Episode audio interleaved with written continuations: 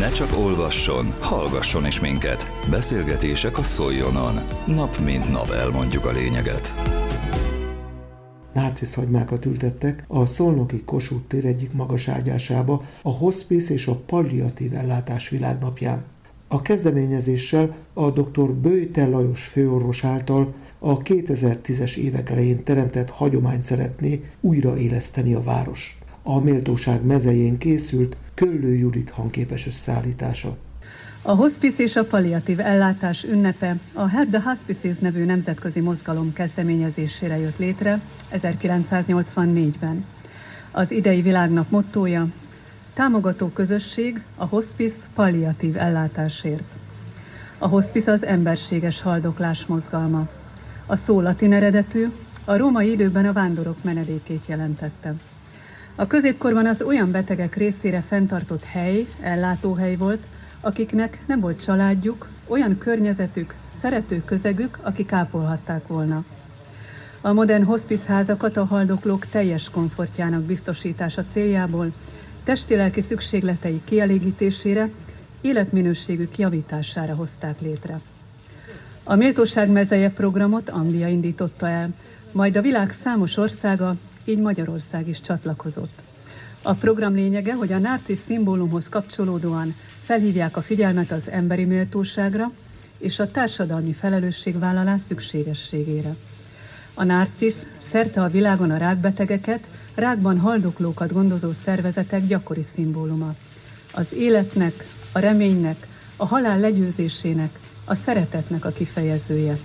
Ezért ősszel narcisz hagymákat ültetnek a mozgalomhoz csatlakozott városok frekventált terein, melyet mi most itt, városunk főterén, a Kossuth téren teszünk meg.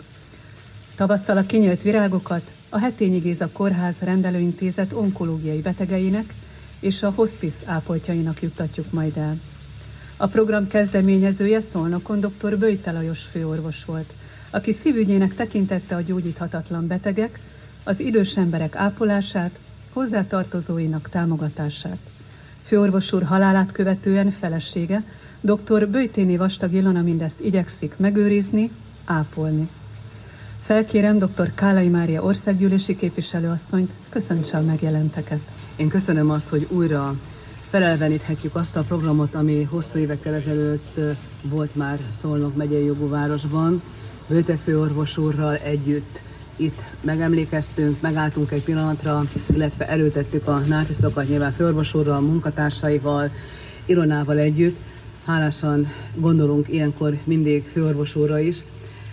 Ugyanakkor viszont el kell mondani, hogy én lelkemben mindig ott van a nagy hiány, mert a főorvos úr nagyon várta azt, hogy itt helyben is meg tudjuk oldani a kórházban, vagy valamilyen egyéb ellátásban a bentfekvő hospice ellátást. Én bízom abban, hogy erről még közösen nem mondunk le. Személyes meggyőződésem az, hogy a mai társadalomban még egyáltalán nincs rendben az, hogy az élet az, amit megélünk, és az életnek, ahogy van eleje, van vége is. Ugyanakkor mindenki elveszített már valakit, hozzátartozóját, lehet egészen fiatal, és tisztelettel köszöntöm a középiskolásokat, nagymamáját, nagypapáját, és a régi paraszti kultúrában, amikor több generáció élt együtt, akkor az életnek természetes része volt az elmúlás is. Ma ez nincs így, ez az egyik. A másik pedig nyilvánvalóan nagyon fontos kérdés az, hogy amilyen méltósággal, amilyen dinamikával, méltóságában, teljességében éltünk egy életet, ha valakinek olyan súlyos betegsége van, ami nem gyógyítható, ám de a fájdalma csökkenthető, a méltóságban megőrizhető, azzal hogyan tudunk bármit is olyan módon tenni az ő érdekében elsősorban, de a családja érdekében, és ez végén méltó legyen. Én hálásan köszönöm dr. Bőte Lajosnak és kedves feleségének azt, hogy az évek során nagyon sokat beszélgettünk erről a kérdésről. Tegnap este nagyon sok mindent, amit található az interneten, megnéztem, elolvastam, YouTube filmeket néztem, jó sok időt elidőztem, mert az ember nem minden nap foglalkozik ezzel a kérdéssel.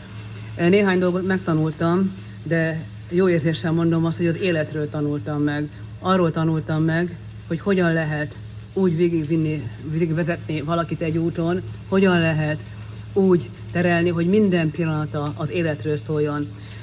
Azt mondják, Polceren fogalmazta meg, aki a tanatológiával ugye nagyon sokat foglalkozott, az első hospice ház hospice megalapítója, hogy a halál idejét nem lehet sietetni, sem elhúzni nem szabad, Én úgy gondolom, hogy nagyon fontos gondolat. Az is nagyon fontos gondolat, hogy nem meghalni, hanem élni tanít a hospice. Aztán az is nagyon fontos gondolat, hogy a hospice nem arról szól, hogy meghalunk, hanem arról, hogy még élünk. És minden, minden, minden, amit az ember a hospice házakról olvasott, valóban erről szól. Kezembe került egy doktori diszertáció, beleolvastam, 2014-es kutatás, azt mondja, és engem ez a szám egy kicsit azért megdöbbentett, hogy a férfiaknak 19%-a, a nőknek 26%-a hallott a hospice-ról. Ismétlem 14-es kutatásra, 1000, 2000 körüli mintára uh, hivatkozott a diszertációt író. Én azt remélem, hogy a 14 óta ez a szám már jobb, ez a helyzet jobb, mert azt gondolom, hogy igenis ez is az életünknek a része. Mindenkinek vannak személyes élményei. Pár hónappal ezelőtt halt meg egy nagyon-nagyon-nagyon jó ismerősöm. A Szolnoki Hetényi Géza kórházban látták el kifogástalanul, és utána onnan vezetett az útja mezőtúra a hospice ellátásba. A hospice ellátásban ő maga és a családja az utolsó, az élet utolsó pillanatáig azt élte meg, amiről a hospice filozófiája beszél, és amiről oly sokat tanulhattunk dr. Böjte Lajostól. Köszönjük képviselő asszony gondolatait. A következő percekben Szalai Ferenc polgármester úr méltatja a kezdeményezést. Annyi mindent hallottunk képviselőasszonytól és a felvezetőben erről a mai napról. Az ember már most gondolkodhat, hogy mekkora dolog az, hogyha egy közösség számtalan dologban próbál segíteni azokon, akik rászorultak, próbál segíteni azokon, akiknek a család esetleg nem tud melléjük állni, az meg különösen, hogyha egy végstádiumú beteg olyan segítséget kap, hogy méltóság teljesen tud elmenni az életből. Én azokról beszélnék, akik ezügyben hihetetlen feladatot vállalnak, hogy ott vannak ezekkel az emberekkel. Ezért, hogy itt vannak a fiatalok. Ezért nagyon, hogy itt vannak a kórházak képviselői. Hiszen ők azok, a fiatalok majd lesznek, akik bár csöndben vannak és nem beszélnek róla, de az életük jelentős részében ott van az elmúlás, és ott van a, a, a tisztességes elmúlás képe nap mint nap. Szembe kell néznünk azzal valóban, hogy nem, nem igazából egészséges társadalomban élünk. A betegség még mindig nagyon-nagyon komoly mértékben itt van velünk. Mindenek ellenére jobb az életszínvonal, másabb a táplálkozás, a mozgás egyre jobban az életünk része, ettől még rengeteg ember killódik, szenved ilyen-olyan-olyan problémákkal. És nyilván az orvosok, nyilván az asszisztencia, nyilván a szakasszisztencia nagyon-nagyon komoly munkát kell, hogy végezzen, hogy a lehető legjobb ellátást kapjon bármely betegember. Az ilyen emberekkel, szerencsétlen sorsú beteg emberekkel foglalkozni viszont nagyon-nagyon komoly lelkiséget igényel. Tehát ezt úgy nem lehet ellátni, hogy odállok a Esztergagék mellé, és akkor 8 órát dolgozok, hazamegyek. Az embernek ott van a lelkében, hogy segíteni kell minden percében a napnak. És hogyha még több segítség kell, akkor még többet kell adni. És ezt mind-mind úgy, hogy a segítségre szoruló azt érezze, hogy őt szeretik, hogy ő fontos, hogy az ő élete bármilyen stádiumban van, fontos ennek a társadalomnak, ennek a városnak, ennek a megyének, nyilván mindenkinek, aki vele foglalkozik. Ez egy nagyon-nagyon komoly dolog, és hogyha ha Bőtén Écának és kedves férjének valamit lehet köszönni, hogy a hospice szolgálaton keresztül a civilség is így jelent meg ebben az ellátási formában.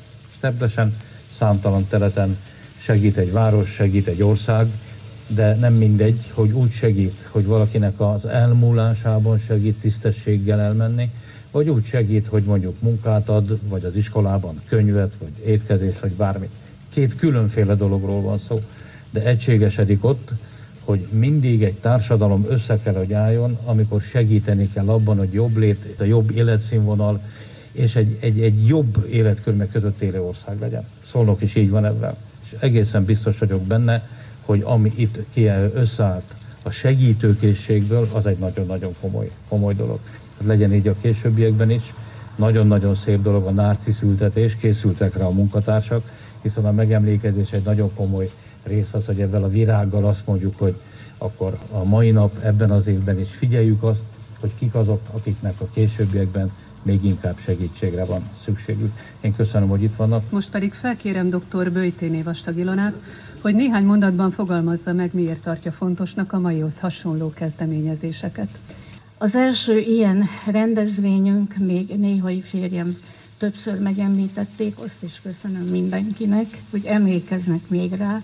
2012-ben történt először egy ilyen hospice világnapi megemlékezés, és náci szültetéssel végződött az is, és az önkormányzat ott is oroszlán részt vállalt a megrendezésében. Akkor még versi célba volt, aki nagyon mellénkelt és nagyon mindent próbált megszervezni. Elfelejtettem pedig a legfontosabb még az lenne, hogy köszöntsem a fiatalokat, hiszen elsősorban most őket szeretnénk megszólítani ezzel a kis ünnepséggel.